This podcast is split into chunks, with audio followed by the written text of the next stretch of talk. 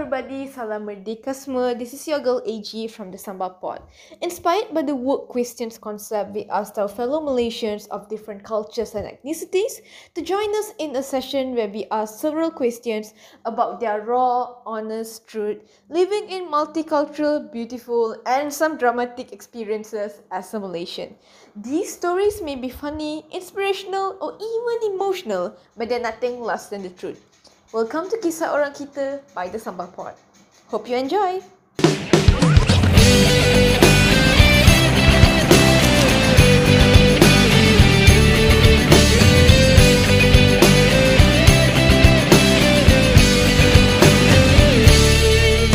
Ali, Akau dan Mutu Tiga budak yang nakal Cikgu dan guru besar Semua orang tak suka. Selalu ponteng sekolah. Pergi pantai makan rojak. Ibu bapa pun sakit kepala. Budak yang kurang ajar.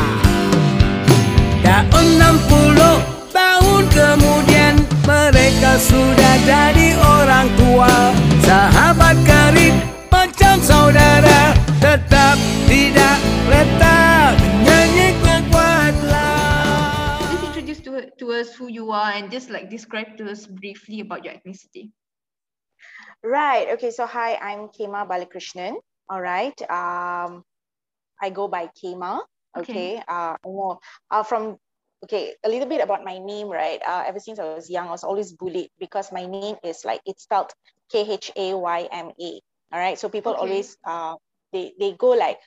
Uh, how do I pronounce your name? Is it Hema? Is it Kema? And then uh, I used to be kind of yeah I, I used to be kind of bullied they used to go like oh kema you know you know the the tent kema Ah, So oh, oh, oh, I never thought of that, but oh yeah, if you're in school, okay. Mhm, Okay. okay but um and i've had like embarrassing moments especially uh during uh lectures in university where my name was like it was all over the place lah. but i'm glad now i'm at a space where people can actually pronounce my name but because i'm a lecturer okay, and i teach i always tell my students call me k like you can call me miss k teacher k Oh, just sounds don't really call my name because you will definitely yeah you mess my name up. So just call me teacher k or miss k. I mean i tell this to my students lah. So until now uh, it has kind of like gotten on lah with my students. They're okay with calling me that Okay, okay. So, Mm. So, I yeah, can I can resonate with that so much because people can't pronounce my name all the time. So, wow, that's so Yeah. wow. so that's and i've been living in malaysia like for 32 years now so that Okay. reveals my age as well i'm 32 years old Okay. i'm okay. 32 years young okay Okay. You're still young, no worries. yep so that's about me lah. Mm. Okay, so um maybe tell us more about your ethnicity other than the fact that you're Indian. ethnicity. Yeah. Right, uh, right, right. So I come from a community, right? Uh, We are Mm. known as uh, Ceylonese. Okay, have you heard of the Ceylonese community? Yes, Okay, I've so heard of. Yeah, yeah. I was young, when I was a child, uh, this used to like be uh, a very uh, important thing to me. I used to tell people that I'm not Indian, I'm Ceylonese. You know, Oh, I see. but now I am like, what's the difference? Everyone is the same.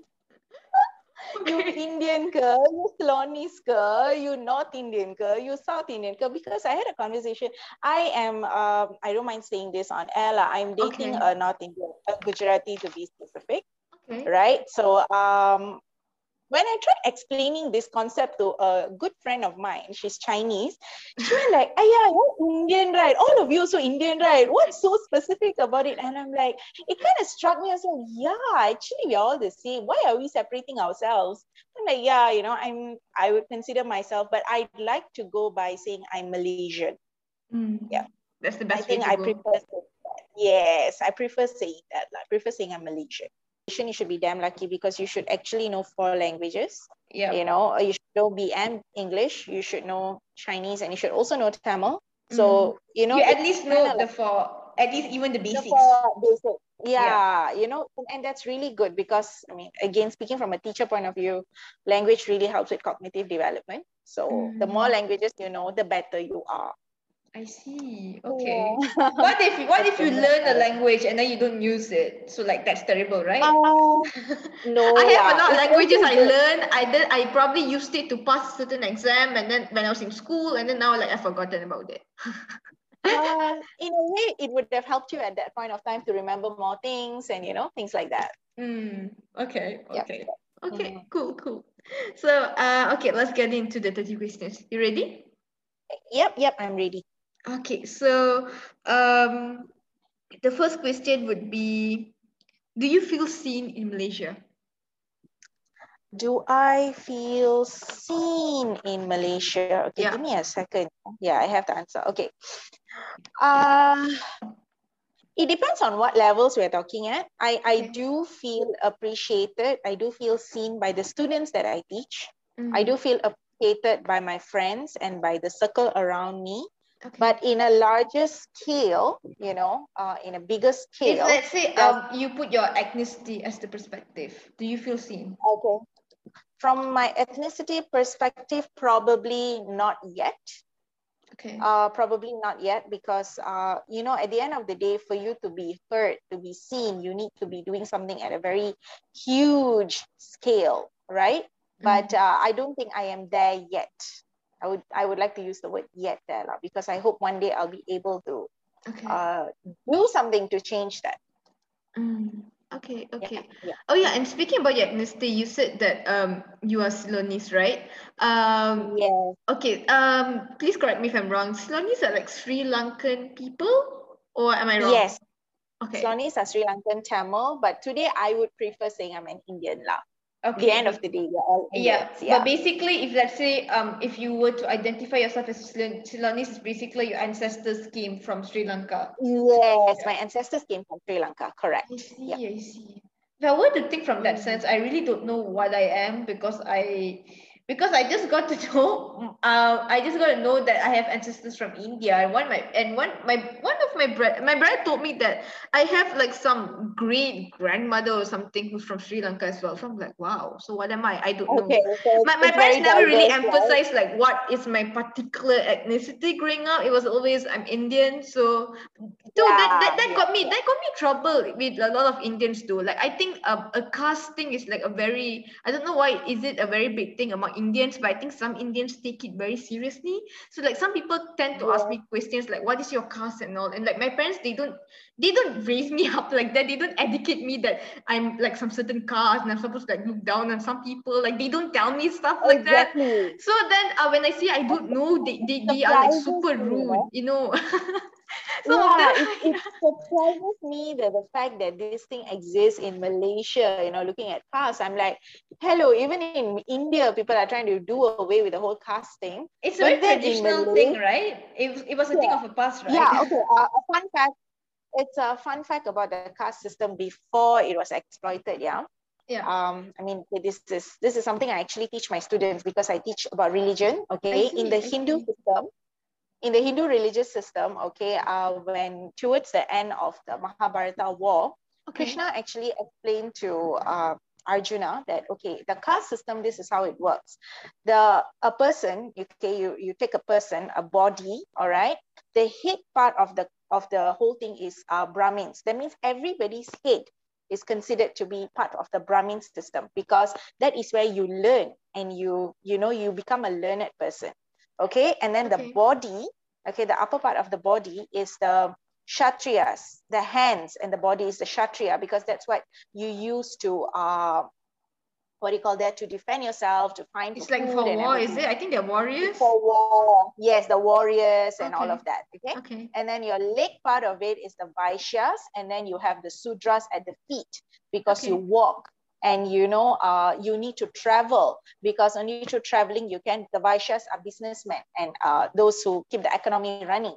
So this is the original caste system. Everybody in the system has a Brahmin, a Kshatriya, a Vaishya, and a Sudra within them. You know, Hmm. However, much later, the Brahmins, also called the priests, you know, in the temples, they exploited the system and they said that Brahmins are the those the priests in the temples. The Kshatriyas are those in the army.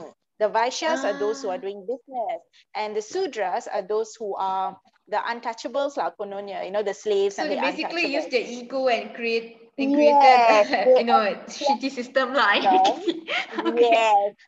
So the system that we are we are now exploited to or we are exposed to is actually the exploited system by the Brahmins who did that for their own gain. Because then, you know, oh, you're a Brahmin, you're very pure, oh, you're untouchable, you know, so you don't come near me kind of thing.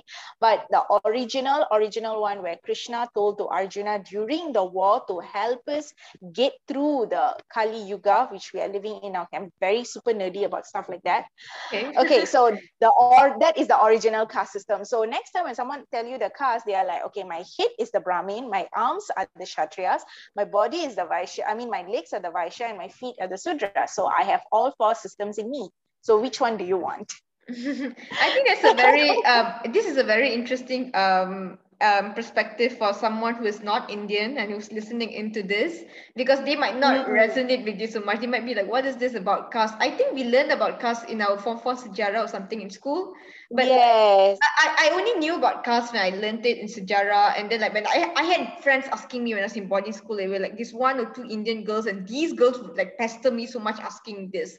And when I told my my parents, they were really surprised. They were like, "Oh wow, people are still talking about this," and and and they said that, and this, and then they definitely explained why they don't, why they don't, why they never educated us on this kind of things. They don't they don't find it very necessary to talk about this, and then also Yeah, um because yeah, I kind of understood that some people took this very seriously. yeah you know because they'd be like oh you know i'm from this caste and i'm better than you i mean nothing makes us better than i mean how different is it from being a racist person right yeah, it's yeah, it's just racist. It's it's pure discrimination. But yeah, Yes, it's discrimination. So, you know, if uh, oh, I won't talk to you because you're of a lower caste, then how different are you from a racist person? Then you really shouldn't be talking about racism, you know. Yeah, uh, yeah, when so when true. you know you you look at it. I mean, we are so divided within our own ethnicity, you know, firstly we are divided in the sense that oh, you're Ceylonese, you're Malayali, you're Telugu, you're Gujarati, you are you know, uh, Sikh, you're Punjabi, and all of that. You're There's like so many ethnicities within the Indian community itself. Exactly. And then on top of that, you want to discriminate using the caste system. I'm like, seriously, like, hello, we Mm. really need to get through that, like, get past that. Like, that's very important. That's actually very curious. I'm very curious about this. Like, I know the Chinese have very a lot of ethnicities as well, you know, Hakka, Hokkien, and all. But I don't think they use it to divide themselves as much as Indian does. I'm not sure. Maybe because. Yeah yeah they use it they use it to make themselves more united i don't think like they i don't think they divide themselves that way but but i'm not sure i mean Mm. like maybe maybe maybe we are more emotionally attached to this because it's a race i'm not sure so yeah True, true, true. yeah yeah my God, but- I'm sure people who are listening to me right now, they'd be like, my God, look at her, how she's talking. But but isn't that the truth? I mean, that is the truth, right? At Yeah. the end of the day. Truth makes people very uncomfortable. They get very angry and they want to change. They don't want to listen to that. But then, but then what makes you super uncomfortable is actually the truth. Yeah, I think that's like that's something uh, a lot of Malaysians need to uh, realize as well. You know, especially like you know we are we are talking about a lot of things nowadays, right? About politics, about this and that. Some people they just can't accept truth. They are like you know when they see something uncomfortable, they just yeah they tend to be angry or they tend to you know they, they tend to shield into anger or fear. That's what I usually see. But yeah, I think truth is usually sometimes maybe sometimes truth is very bitter. But yeah, it's a bitter pill to swallow, lah. You don't really have a choice. Yes, exactly. Okay, so moving on to the next question. Since the first question was kind of a bit deep, uh, and we also talked about some fun facts about um, the Indian ethnicity, so I think I covered that question as well. So Mhm. yeah, uh, let's talk about. This is a fun question. Nasi lemak Okay. or sate ayam? The answer is may, maybe obvious, but I want to know your answer. It's definitely sate ayam, but by a very small margin. Oh Like, my very small. god! Are you sure? This, you are like the first Yes. person to answer this, I think. wow. I, I had to think very long for this answer. So I at first I was like, okay, should it be nasi lemak? Is it nasi lemak? Then I asked myself, like, really? When when I when I told myself it's nasi lemak, I kind of like felt very like unhappy with my answer. so then I was like, okay, that means it's satay ayam because I love uh, grilled meat, charred meat, and I love uh, Yeah, I, love, the grilled sauce. Mm. You know, I love the sauce. So it's definitely going to be satay ayam. You know, it's like a comfort food. And I probably would not, uh, I mean, if you ask me what I can eat more on a daily basis, it's definitely going to be satay ayam lah. It's not going to be nasi lemak lah. I mean, like, I'm just surprised because, like, I was actually waiting for someone to answer satay ayam because I'm not sure about the other episodes which I was not the host, but like for whatever Okay. episodes that I have hosted, it's always Okay. nasi lemak. I mean, I made sure this was Mm. like the compulsory question I asked in every episode that I get to know the answer, and it just it was always nasi lemak. I mean, even for me, it's nasi lemak, but still, yeah, like what you said, I love I love charred meat, so like I love chicken satay as well. But I don't know, it's still nasi lemak. So you know, this is really surprising. But I love the fact that that you were honest yourself. I think some people would have said nasi lemak because that that would be the more popular option. So The I respect that option. fact that you're more that you're But- honest. You know, yeah. Okay, uh, since we're actually talking about nasi lemak, I also have to say something here. I mean, Okay. like I I know that there are so many variations towards nasi lemak now. I think I've seen nasi lemak ice cream, nasi lemak cake, nasi lemak. I don't know. There's everything made out of nasi lemak. You know, nasi lemak chocolate, and I'm Yeah. like. Okay, so I have to say this. I like my nasi lemak old school, wrapped in a you know, uh, daun pisang or whatever, pisang. and you know, just just the rice, the sambal, the egg, maybe the chicken rendang or whatever by the side, and okay, do not spoil not the do nasi lemak. yeah, I just cannot take it. You know, like I can accept that with durian lah, but not nasi Hmm. lemak. Like really, you know, I cannot eat. I don't know. I came across like nasi lemak chocolate or something. Have you tried nasi lemak burger? I think it was from the Burger Lab a few years ago. Nasi lemak burger. I think. was like so conflicted about it. I decided that I want to have a good old school burger.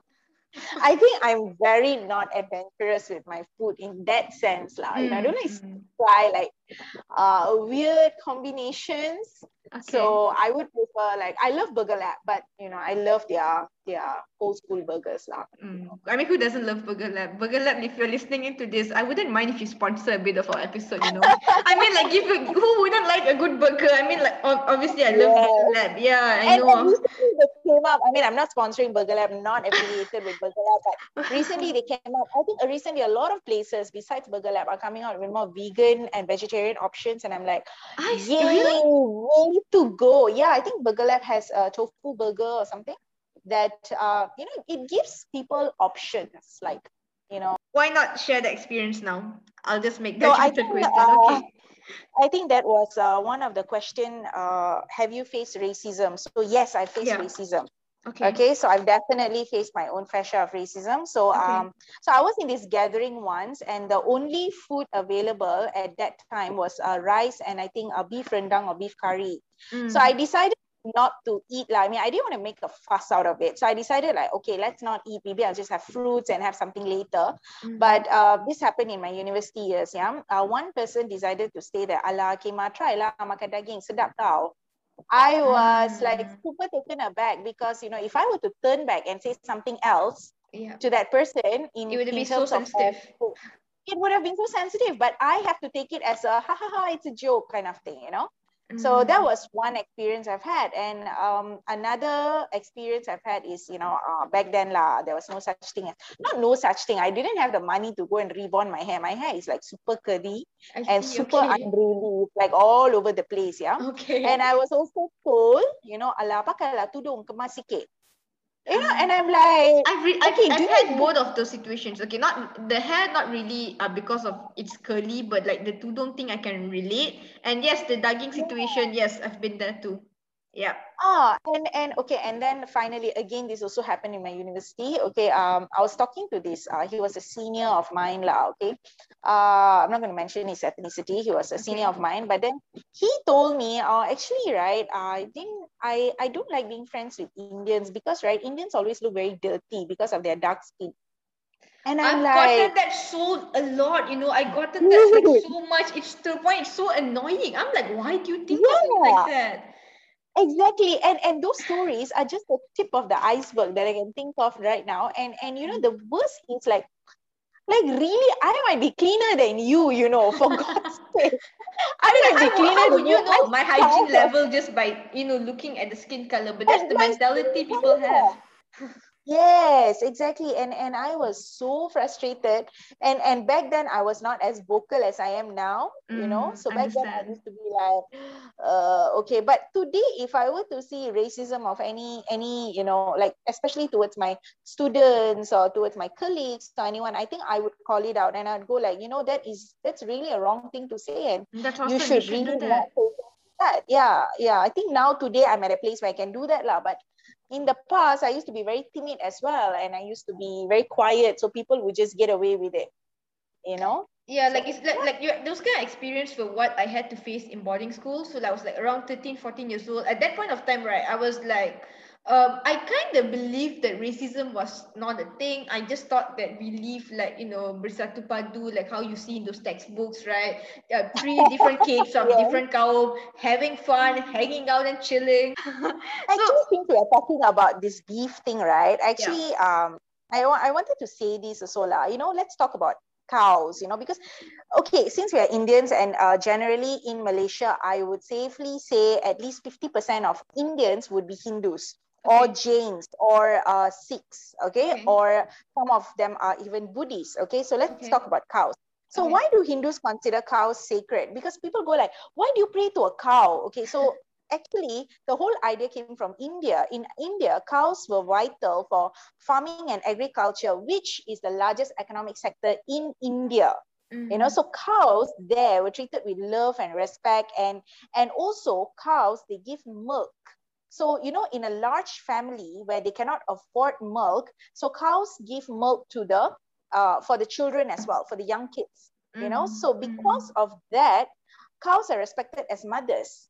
And mhm, of course, in the Hindu iconography as well, you know, you have the whole idea of um, cows and uh, bulls, uh, you know, are part of the Hindu uh, symbol symbolisms and iconography. So because of that, of course, you don't want to, you know, uh, go and eat a cow. You know, we we Mhm. pray we we call the cow the the cow of knowledge. You know, we Okay. have uh we have the Kamadhenu in in Hinduism, which is the cow of uh the the cow that gives that whatever your heart's desire, the cow would give. So we this is one of the Hindu iconography, Kamadhenu. Then you also have like Lord Shiva riding on the bull. So the bull is supposed to be the the guardian of uh, heaven. I think know, that's so- where the concept came from. People thinking cows are gods. I think. Yes, exactly. Cows are not gods, but cows are very helpful animals. They're very loving. So which is why Hindus don't actually eat cows or Mm. eat beef. Sorry, not cow, like eat beef. Yeah, you know, beef. Okay. But uh, a lot of people, a lot of time, people don't get this. People don't understand this, and and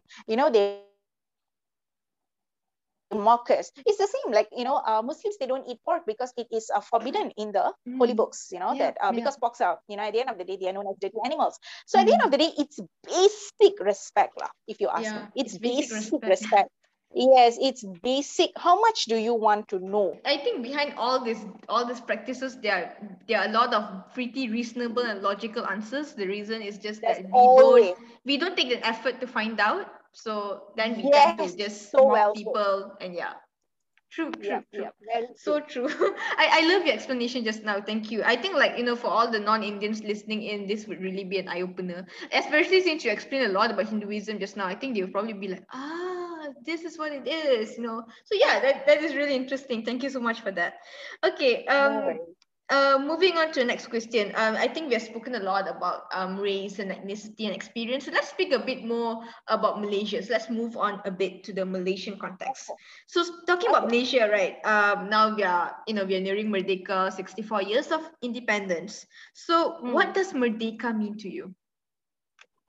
Okay, uh, Merdeka basically means freedom in the truest sense of word. Okay, but Merdeka should also mean, um, you know, not just being physically free from being colonized by any other world power, but being free in terms of our minds, our thoughts, and importantly, our policies. Mm. You know, uh, Merdeka would mean being absolutely free from everything, from racism, from discrimination. You know, you might be free from the British, you know, Okay. but you are still being discriminated. Ma- Many people are being discriminated. I, you would be. I mean, uh, I would go on as far to say that not just, uh, you know, the minorities are being uh, discriminated, even the majority are being discriminated. I think we know who we are, I'm talking about Mm, you know the majority are actually being more discriminated as compared to the minority by those in power. Mm. So at the end of the day, if you want to really talk about Merdeka and about freedom, then I think uh, this discrimination has to go, you know, uh, and and otherwise we will never truly be free. I'm happy. I'm, of course I'm happy. Uh, you know that you know we have gone through Merdeka and and Mm. and you know uh, Merdeka is not just about uh, 31st of August watching the parade, getting up, you know, and and then singing uh, Public Tanggal holiday.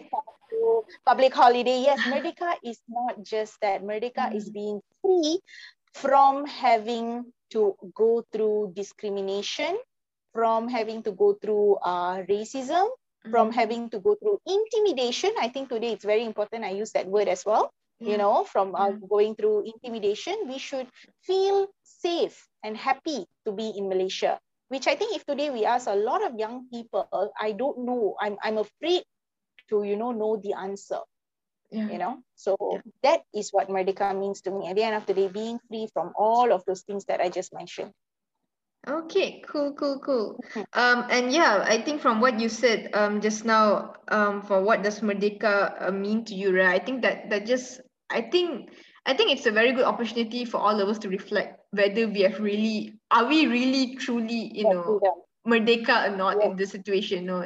And whatever we are, we're going through now, is this really the true essence of Merdeka? So yeah, I think I think it's a very good thing for. i think uh, it's a very ironic uh, it's a very ironic month this Mm. month you know uh, it's supposed to be the month where we celebrate freedom but i think uh, we have never been more uh, cooped up or we Mm. have never been more i don't know what is that uh, antonym for free you know we've never been more uh, held uh, or you know i wouldn't say how, how do i say it we've never been more cooped up lah, i guess you know not being able to actually celebrate the freedom i think this month this year it's it's been it's been hell of a ride and i don't think we can actually talk about merdeka until we can actually fix the situation True, true. I totally agree.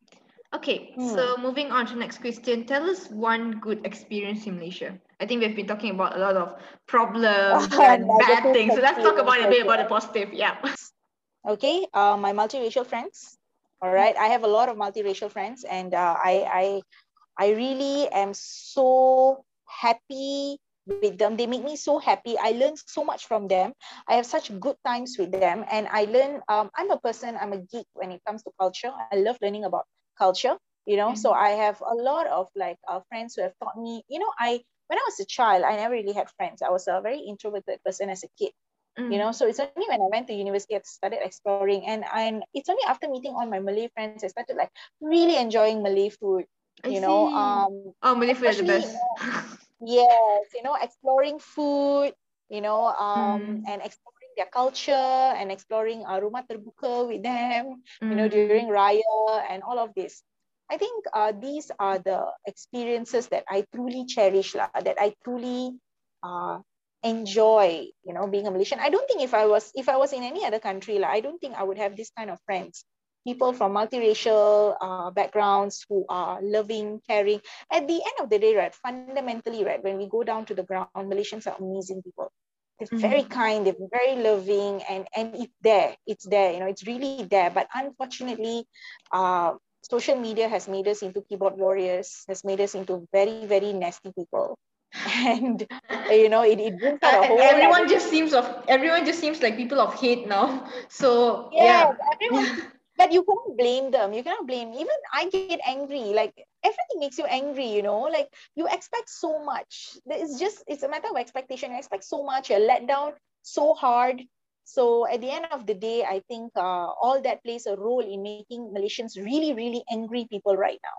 But if we rectify the situation, if we go down to the ground, trust me, honestly, Malaysians are the kindest people you can find. All that machi machi. You go to any machi on the road, uh, you buy a kuih and then the machi will be like, tak apalah, machi bagi lebih, you know. Yeah, Yeah, so that-. You know, you go to the kampungs and, and you know, they would do anything for you to help you, to make you feel a bit more comfortable. Malaysians are very hospitable people. And that is some of the best experiences I've had in Malaysia. I think to- that to- is a fact we all tend to take it for granted because we are already Malaysian. Yeah. So we tend to like, you know, Yeah. forget about that fact, uh, how unique that is if let's see I mean, seen from a different perspective. Kuala Lumpur and then suddenly you go down to places like uh, Terengganu ke, Pahang ke, Perak ke, you know, you'll be like, wah baiknya orang kat sini, you know. Yes, so like true, so true. I totally agree with that because um, you know I love studying in Terengganu because of that. Yeah, people there are just it's a different level of kindness, like no, I don't I don't find people like that here. yes. And then when you come back to KL, right, people are honking at you left, right, center, and like, hey, what just happened? Yeah. yeah, yeah, I can totally resonate with that. Okay, moving on to the next question. Um, what Malaysian culture do you miss in this pandemic? okay, hanging You're talking about rumah terbuka just now. Yes, yes. Uh, so hanging out at the mama definitely. Okay. Mm, Mama, okay. Pasar malam because uh, Pasar I'm a malam, pasar malam. okay. I, I go pasar malam just to buy food. and uh, I really miss the rumah terbuka lah. You know, I, I think I've missed what two, twice Raya already, and oh my god, Raya rumah terbuka is like the best food. Like you get all kinds of food there, you know, and so I miss that. I miss uh rumah terbuka. I miss open houses. And I miss these lah. These are the three things I think I really miss: hanging out at the mama, pasar malams, and rumah terbuka lah. Okay, cool. Um, okay, what do you think is a Malaysia struggle at this current point of time? Biggest struggle. Hmm, okay, I really need to look for that question. Uh, all right, I have it. Our biggest struggle is not all of us have the same vision for this country. Everyone is seeming to have a different vision. Mm, Everyone, some people want to progress, Okay. some people want to regress. And you can see this very clearly on social media. Some people want to progress, some people want to regress. Yeah. Hence, you don't have the same vision for Malaysia. A lot of people want uh, change in terms of uh, lesser discrimination, lesser systemic racism, and lesser, uh, you know, uh, power struggles and all that. Some people want to maintain the status quo. So you have two very strong, uh, uh, two very strong, uh, how do I say this? Huh? uh, two very strong opinions here. So how are we going to move forward together if some people want to remain in the status quo and not change anything about it, while some people want everything to be changed. They want to disrupt. They want to change the narrative. They want a better or a more equal uh, opportunities being given to them, which which is not wrong, you know. So how are we going to meet in the middle, or how are we going to move forward? So I think this is the biggest struggle in Malaysia. You know, uh, to Mm. give you a clearer example, I think uh, look at how we are handling the pandemic, right? Um, Malaysians, trust me, uh, if you go on Twitter, you go on uh, Instagram, you go on any social media applications, normal Malaysians would give you amazing solutions on how to handle the pandemic, which is not very difficult to, you know, implement, you know. It's Yeah. really, really reasonable, you know. But then Very you have another group of people, yeah, very straightforward. You have another group of people who are like making things so bloody complicated. It's like worse than Roja, you know. Yeah. And then there's no there's no same vision. So you can clearly see one group of people here want to maintain the numbers. All right. And Mm. and I don't think I'm wrong in saying that, you know, Yeah, because it's helping them. One group of people want the numbers to go down because they want to go back to their normal lives. Yeah. So when same vision, you don't have the same vision, right? Same thing. Same thing. This is a struggle of Malaysia right now. We have two very different opinions. One group of people want to remain in the status quo because that is their comfort zone. They don't want to get out of the comfort zone. While one group of people want to change and disrupt. No same vision here. So it's going to be very difficult. So that is the biggest struggle. Okay. So, um, have you felt embarrassed being a Malaysian? Uh, okay, I also have the answer for that. Uh, uh, uh, uh, but I need to like figure out where's my answer. Okay. No worries, take your time. Yes. Have I ever felt embarrassed being a Malaysian? Yeah. To be very honest, never. I have never been embarrassed being a Malaysian. It's a very beautiful country. I love this country. I love the idea of democracy in this country, although right now it's out the window. But I have never been embarrassed. Why would I be embarrassed? I might not be happy with some people, but people do not make the country. The country is on its own. Excuse me. A very beautiful country. It has so much of potential, so much of opportunities. If Malaysia, if you look at Malaysia in terms of uh, uh, you know, uh, a person's lifespan, right? Like from childhood, toddlerhood, and then child, and then teenager, and then adult, and all of that, right? Malaysia okay. is still in the in the childhood You know, it's oh. just that too many people are screwing Malaysia up. Malaysia has so much to offer. There's so many opportunities, so mm-hmm. many. But then we're not tapping into that because we still want to, again, as I said, remain in that comfort zone. We mm-hmm. don't want to get out of that comfort zone. So Am I embarrassed being a Malaysian? Never. I will never be embarrassed being a Malaysian. I love the country. Mm-hmm. This is something very heartwarming to hear. I'll probably make this into a snippet of, you know, to promote this episode or something. I just I like I like your statement a little too much.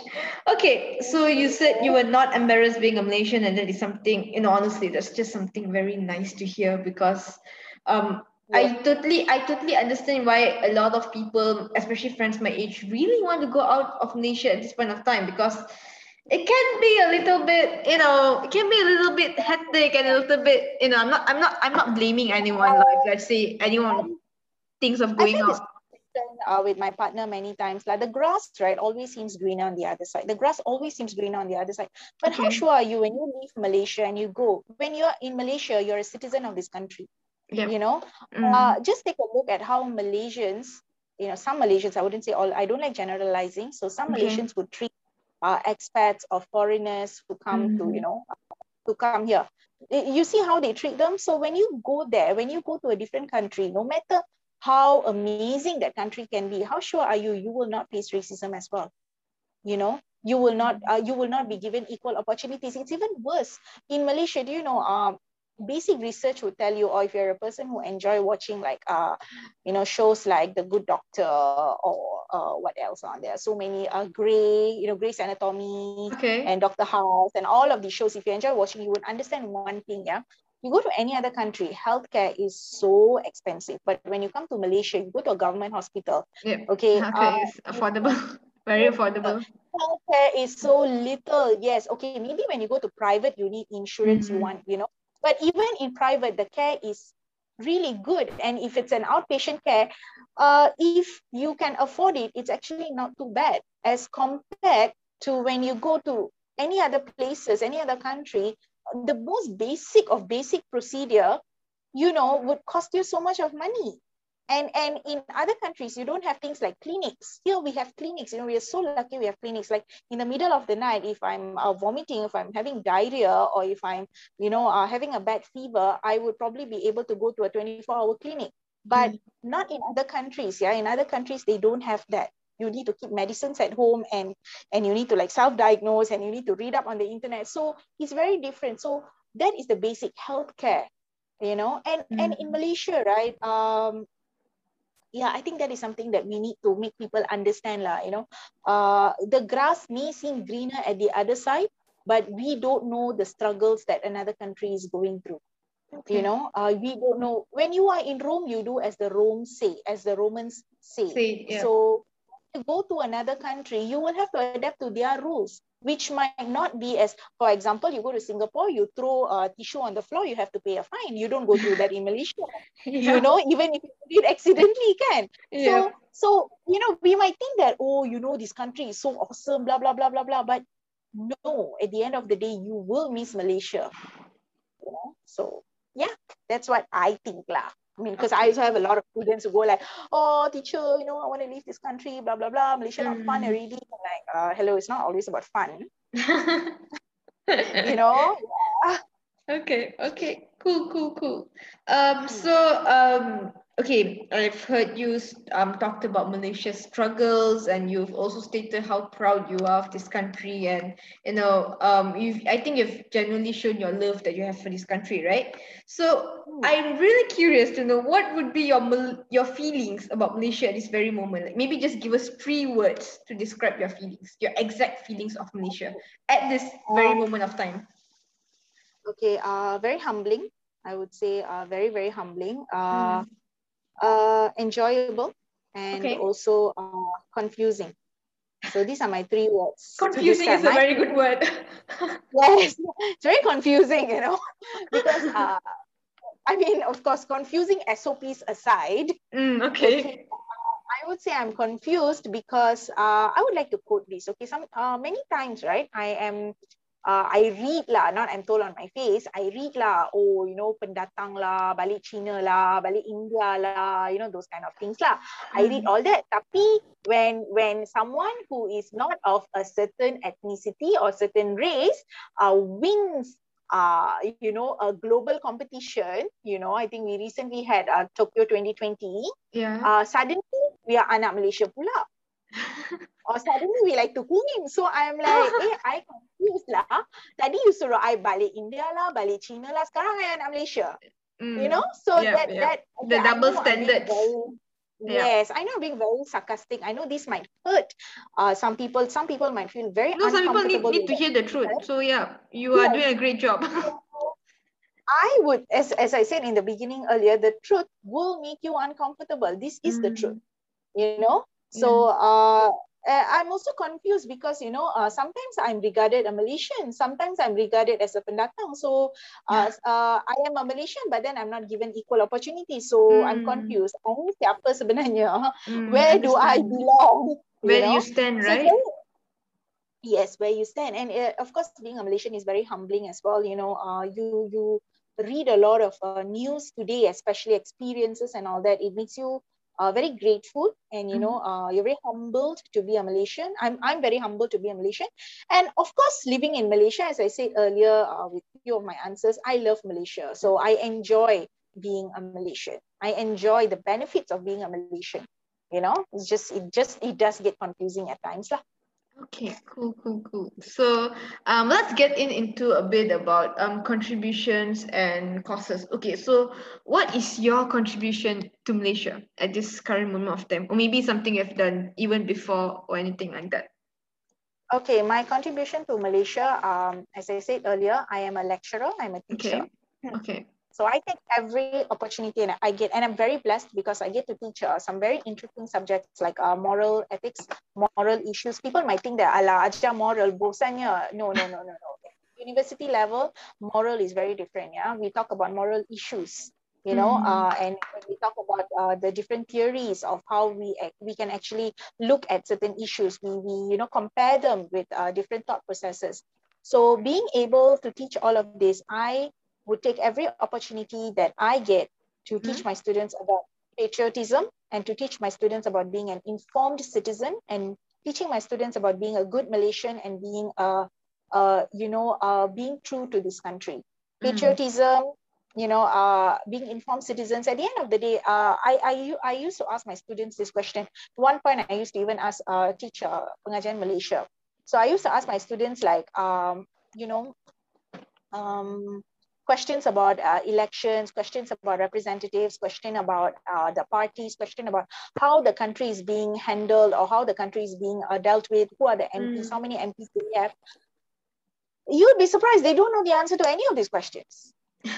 But you're not happy with Malaysia, you want to leave Malaysia. I think a lot of youths are not very politically aware in Malaysia. I think nowadays we can see a surge of it. A lot of youth, um, people my age and all are more aware and keen on politics. But Yes. yeah, And I, a lot I of times. I get this uh, people who want to stand on the fence, like, uh, I don't know lah, not sure lah, I don't want lah, I don't want to register They don't lah, want to pick a side, right? Yes, I don't want to pick a side lah. Both sides are so very bad lah. You know, I mean, at the end of the day, you pick the lesser of two evils lah. Who said both sides are going to be good? Life is never fair, right? but at the end of the day, I think that is my biggest contribution. I teach, I instill patriotism. I talk about uh, Malaysia as a country, and and uh, I would always say that you know, teaching is the foremost career, the most noble career and and I get the opportunity to mold and change the minds of young people, and I'm very lucky I'm able to do that. So that would be my biggest contributing uh, contributing factor to Malaysia, because uh, one day I might grow old, you know, and I might be very frail, and I might not be able to do anything. But these people that I have taught, these people that I have, you know, um, uh, I have uh, told something to, something might actually trigger them to do something for the country And I think at the end of the day, I would like to say that that would be my biggest contribution to Malaysia. lah. Okay, cool, cool, Yep. cool. Oh wow, I just realized we have already wow, it's it's almost one hour. I I really I think time really flew so fast because because uh we, we haven't finished 30 questions yet, but it's totally cool, no worries, because um I think it's because um we had a lot of like we we spoke a lot we spoke uh we had very long conversations after certain questions. That's why um we kind of covered a lot of things as well. So you don't have to worry about that. I will try to cover a, a, lit- a little more, you know, I'll try to cover a bit, you know, of some questions with you. But before that, I think uh, let's just do this truth or dare session. So yeah, I want to ask you Oh, truth or dare. Uh, I always choose truth. No one has chosen there yet. So I really want to know Whenever why. I play, whenever I play truth or dare with anybody, I would always choose the truth. Why? You think dare would be more dangerous? I think uh, dares are not my thing, lah. okay, okay, cool. So um yeah, so you choose truth. Um it's not really that complicated of a question. Okay. Actually, I have different thoughts whenever I see this question because um, once I wanted to ask some questions to my friends, and I realized that that would be a little too hard for her. But I think since you said you taught pengajian, um, you're teaching moral and also, I think you're well educated on the history of Malaysia, right? So, Oh my God. Okay. so I think it would be nice to ask some interesting questions. I use a Um, book when I teach. So I'm going to ask about the national currency of Malaysia. So um, the national currency of Malaysia is called Ringgit Malaysia, right? So what so what what does that actually mean? What does ringgit Malaysia mean? Can I Google this? ah? I have no Uh, I mean, uh, uh, you can't Google it because you Google it, then it's a bit unfair. But if you Google it, you'll definitely have the answer. But actu- apparently, ringgit has this certain meaning in Malay, and Uh-huh. yeah. So Uh, I have no idea. What does ringgit Malaysia mean? you you wanna you just wanna guess it might be anything to do with money? Uh, I don't know. No, I don't think I want to guess because it'd be a very, you know, a funny guess. So no. Okay, actually, yeah, I, I I just found out about this when I was doing the doing my research too. Ringgit apparently means um jagged in Malay. So jagged is a term that refers to all these um serrated edges of the Spanish silver dollars that we used in the 16th and 17th centuries. So um actually the Spanish silver dollars, right? Some of them were in coin form. So I'm not sure whether they were referring to the paper form or the coin form. But apparently it referred to the serrated edges. But since this is serrated edges, I'm I'm thinking it's I'm assuming it's paper lah. Paper. Yeah. Mm, mm, And mm, somehow mm, our mm. ringgit Okay. Malaysia, yeah, it's in paper, right? So yeah, it- Yeah. so basically it just means um you know ringgit Malaysia just means the the edges of Malaysia. That sounds so the edges of Malaysia. Okay. That sounds so weird. Oh my god, that sounds so weird. I, I just realized that. I'm like, wow. Okay, that's a weird thing, but okay. I mean the serrated edges lah, but still we're talking about edges. That's it. I mean like since we're talking about money, I assume that it, it had some you know some bombastic meaning. But okay, cool, cool. I mean they, they can't suddenly change the currency name now, right? I mean that'll be more confusing. Yeah, exactly. Everyone exactly. Uh, already knows it as ringgit. Yeah, Okay. we already have enough confusing things happening, so we really don't need that lah. Yeah, yeah. So okay, um, let's. Tr- I'll try to cover three more questions, and then we can just end this. Okay, the next okay, question is a very okay. This is a very common. No, this is a very fun question, lah. Who's your favorite Malaysian celebrity? Oh my God, yes, I have one. Makcik Rosma. Is Makcik Rosma a celebrity? Can we accept her as a celebrity? Um, she's. A, I mean, I mean, he is a comedian. Yes, Um, and and trust me, Malaysian comedians are all time the best. I mean, okay, Hmm. let's talk about Douglas Lim. We have Jinnyboy. We have uh, Dr. Jason Lim, Leong. Dr. Yes, Leong, yes, yeah, yeah. We have, we have very good comedians. Yeah, actually, what you say is true. Yeah. So I, at this point of time, would like to nominate all Malaysian comedians to be the next wave of Malaysian celebrity because they make so much of sense. Especially when they make so much of content on the struggles we are going through in Malaysia. Yes, yes. Yeah, yeah, so true. I I used to watch Makcik Rosma when I was like uh every time I get like frustrated or Mm. moody or whatever, you know, she makes she makes so much of sense, especially when she's holding her knife and you know going all crazy. she she channels the inner me lah. So I understand. I want to hold a knife and stab the table too. I used to get so scared when she holds the knife, and I'm like, okay, it's very confusing, she or he. I mean, like, because the character in real life is a male, but oh my god, it's confusing in that sense, but still, but still, I mean, like, whenever, whenever, whenever Makcik holds the knife, right, I'm like, oh my god, Makcik, be careful. Honestly, please be careful. So I'm not sure whether the knife is like a real knife, which maybe a fake one, which just looks really real, right? But then, you know, it's really scary. I'll be like, Makcik, don't hurt yourself. I I love the persona lah. I mean, with that curly hair. It's a, it's a very creative and persona. Yep, I totally yeah, it's agree. a, it's a, and the name is just so boom, like Mm. so there, you know. I think I think when this character was created at that point of time, lah, you know, this whole name was like a big deal. So it's Yep. stuck until now, and and I love it. I love her. Like I Yeah. really love. I, her. I, I I didn't enjoy the fact that um um I think it was not active like uh for a few months so I think for a while and then now like Mm. now I think now now it's back I think she's doing what product yeah. deals and collabs and stuff and I'm like okay cool Yes. it's back yeah yeah it's something I really enjoy as well I mean like and even in real life right I mean like um Arvind Kumar in case anyone who doesn't know who plays Makcik Rosma right in case if you're Hmm. living in the rock anyway I don't know so um Arvind Kumar is um I don't know how to describe him. He's a Malaysian content creator, Malaysian celebrity. Usually you can see him in Jinnyboy videos.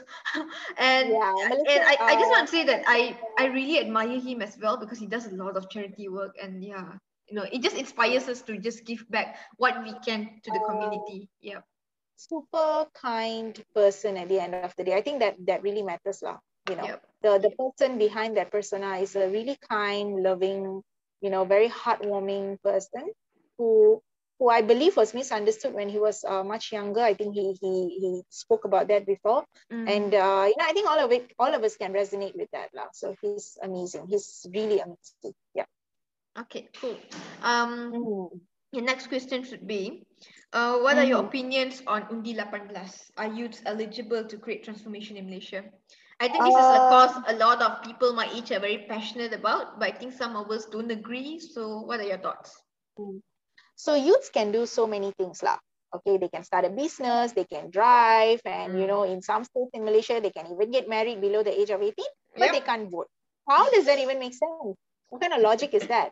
I am all for Undi 18, and this country actually belongs to the younger generation. Take all your old textbooks, your old uh, classes, you know, you go to school and like, oh, uh, uh, apa pemuda adalah transformasi negara, you know, the youth Yep, are the next generation of the state. So at the age of 18, if they can drive and if they can get married, then they are able to think for themselves and vote, you know? Yeah. So uh, they are the only ones, youths are the only ones who can create transformation. I mean, okay, let me give you an example, yeah? Why do I say this is because uh, some time back, not some time, lah, long, long time back, uh, people were saying that, oh, parliaments cannot be done in, uh, you know, through a conference call, you know, so we are going to postpone the parliament sitting. But students and youths in colleges can go through online classes. So what we are seeing here is basically old people saying that we cannot adapt to technology, but young people are expected to adapt to technology. So Yeah. they are the ones who can actually create a transformation. But too often they are stopped by the power hungry and greedy politicians who are too old. I cannot stress how old, but too old to be in the game anymore. You know, I mean, and, like, and no offense, talking- Maybe they did their maybe they did their job well in the past, but now I mean, just give space for people like us to come in, lah. Honestly. So, you know, and, and, and talking about Undi 18, I also want to bring forward another question. Why isn't there an age limit for politicians? We have retirement age. We have retirement age, you know. after Yeah, preach it. Why is there no age limit for politicians? What is going on? What, why does a retirement age extend to politician? If you can be a politician at the age of 100, like, hello, you are of a different a different, I don't know, a, a It's totally whole a different- millennium It's whole different century already. Oh my god. Yes, yes, that's the word I was looking for, not millennium, century, a whole different century altogether. So you cannot come and tell us that, you know, uh, uh, the youths are too young. Undi 18 is so important, and I'm so angry that, you know, it is still, uh, it is still hanging in the balance. And, and we Mm. need to fight for it. People, youth at the age of 18, I, I, I salute Syed Saddiq. You know, I really think this is so important, and people really shouldn't go back on their word Yeah. you know uh don't be afraid lah if you're doing such a good job then people will vote for you ma you'll win at a bigger majority can Yeah. why you so afraid to let the younger people come and vote their vote counts it's important so yeah i'm all for undi 18 i mean hello when i read that people are you know uh they they can justify the fact that young children 10 years old 11 years old 15 years old can get married Yeah. you know and have children then why the hell can't they vote lah like seriously can I mean, child marriages is a more serious issue, but no one, no one, you know, no one is bothered to actually increase the age limit or anything. No one is bothered to do that. But then apparently, when it comes to voting, ah, yes, you have a lot of stories. All children. You know, I, I see very young people creating their own businesses, young children actually being able to write their own books. Children today are so much more smarter. I don't know, maybe it's in the food, maybe it's in the parenting, but you know, they're just so much smarter than than what we were in the past. So Mm. I am very sure at the age of 18, everybody has the presence of mind to go and vote. Definitely. So this is something that you know uh, we we should encourage and we should allow for it. And I hope that you know uh, the new government you know uh, would actually take this seriously and not try to sweep it under the carpet like I mean, like when they try to sweep it under the carpet, they they're just lo- losing the trust of youths like us. And then you know, and that gets us thinking: Should we really invest our time in thinking about Malaysian politics? And I think that creates totally bigger problems. So I don't think they remember this, that. right? They think about that. Yeah. Uh, I would say that in the past, la, long, long time ago, you know, once upon a time in La La Land, the people who were voting were our grandparents and our parents. That is a whole different era that doesn't exist anymore. I mean, my grandparents are not alive anymore, you Mm, know. Mm. So uh, maybe my parents are, but you know, it's it's a very it's it's a it's a generation, it's an era, but you have younger people, the millennials, those in the thirties. Yeah, the ones who who live through life, you know. Now Yeah, you don't let me look. You don't let me vote But I'm 21 years old. I'm the one who's going to live my life, and I still can't vote yet because I'm waiting for my birthday. So like, it's so frustrating. Yeah. Mm. Yeah. So the thing is, we are going to see a surge of people who are the intelligent ones going out there and voting. You know, so this is what is frightening them. I would say frightening. I think the government's not ready for that. I guess that's why they're scared. That's the that's why the they, fear. they still think that you know they can run it using the votes of our grandparents who sorry unfortunately they're not alive anymore you know Mm. so yeah so They're yeah just trying to use bad old mentalities and all, you know, just trying to sweep these kind of new revolutions under the carpet. Isn't it? That's what that's what it seems like, love. You know, from a perspective of someone like me, from a youth like me, that's what it seems like. Honestly. yeah, very Hmm. true Okay, so. Last question. I am actually very curious and I'm choosing, contemplating between these two questions. Which question should I ask you? Or maybe I should just ask you two. And then in case like let's say this if let's say this Okay, podcast is a bit too long, I'll just edit out some other parts. So yeah, I want to I really want to ask you both of these questions. Okay. Um the Hmm. first question would be if you can speak Okay. to a political leader today, you can choose any, Mm. okay? What would you Mhm. say to him? It could be any leader. I really hope you choose a certain leader, but honestly, it could be any. Uh, I'm not going to influence Okay, your answer. I, I uh, would like to talk to someone who is relevant and who is making sense because I cannot talk to someone who is living in the past. Okay, and, you, know, can I pick a name. You can just tell any leaders today, So, like in today's cabinet Yeah, or something. I, I have one. Um, I would like to speak to Syed Saddiq okay. because uh, I would like to tell him thank you.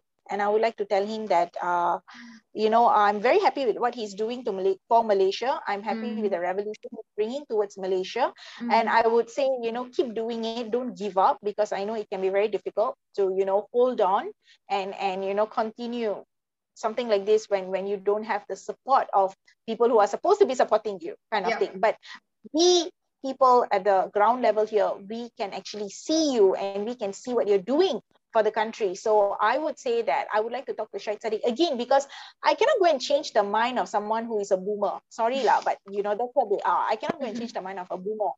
But I can talk to a relevant leader. We might even not be able to see. We might we might disagree on certain things, you know, but he's Yeah. making sense. And I think it's important to talk to someone who makes sense. Yeah, it makes sense. Yeah. It sounds so simple, right? Just someone who Yeah. makes sense. Okay. Someone who makes sense, exactly. Okay, and then the last question would be, um, tell us a mm-hmm. message to your fellow Malaysians in your mother tongue. Although I would probably need your help in translation in case I don't understand or I got the translations wrong. So yeah, in your mother tongue. Ah, Nambike. Don't lose hope. Okay. So yeah, Wow. that, that would I, I think I. I expected a longer one and you just said don't lose hope. But actually, it's so true. That's what we need, I think, not to lose hope. Yes, yes. Because sometimes I some of us are just driving crazy, you know, with all these things I going on. A lot of people who are losing so much of hope, you know, Mm. like I mean, I'm already losing hope. So I would say, uh, this is something I would say, you know, uh, Malaysia is very strong. lah. Malaysia is strong. She will survive. Malaysia is a woman, yeah. Mm. that that is something I have uh you know a long time ago because you know she she keeps being uh put on there's so much of she goes through so much of pain so she's definitely a woman lah you know Malaysia is very strong and she will survive and evolve and become better and Okay. and don't worry don't lose hope because you know at the end of the day uh karma is a real thing so you know what goes around comes around lah. that's something I believe in lah. Mm. so don't worry too much about it yeah Malaysia You talked about will- karma. You just made you just sounded a bit like my parents. but I guess it is true, like, at the end of the day, what goes around comes around. And yeah. Yeah. instead of worrying so much of what will come around for those irresponsible people, let's just hope for the best. Yeah. yeah And I think that's the best way to actually end this episode. Thank you so much, Khayma. I learned a lot from you actually. I really enjoyed this conversation. Akal dan Muthu bersama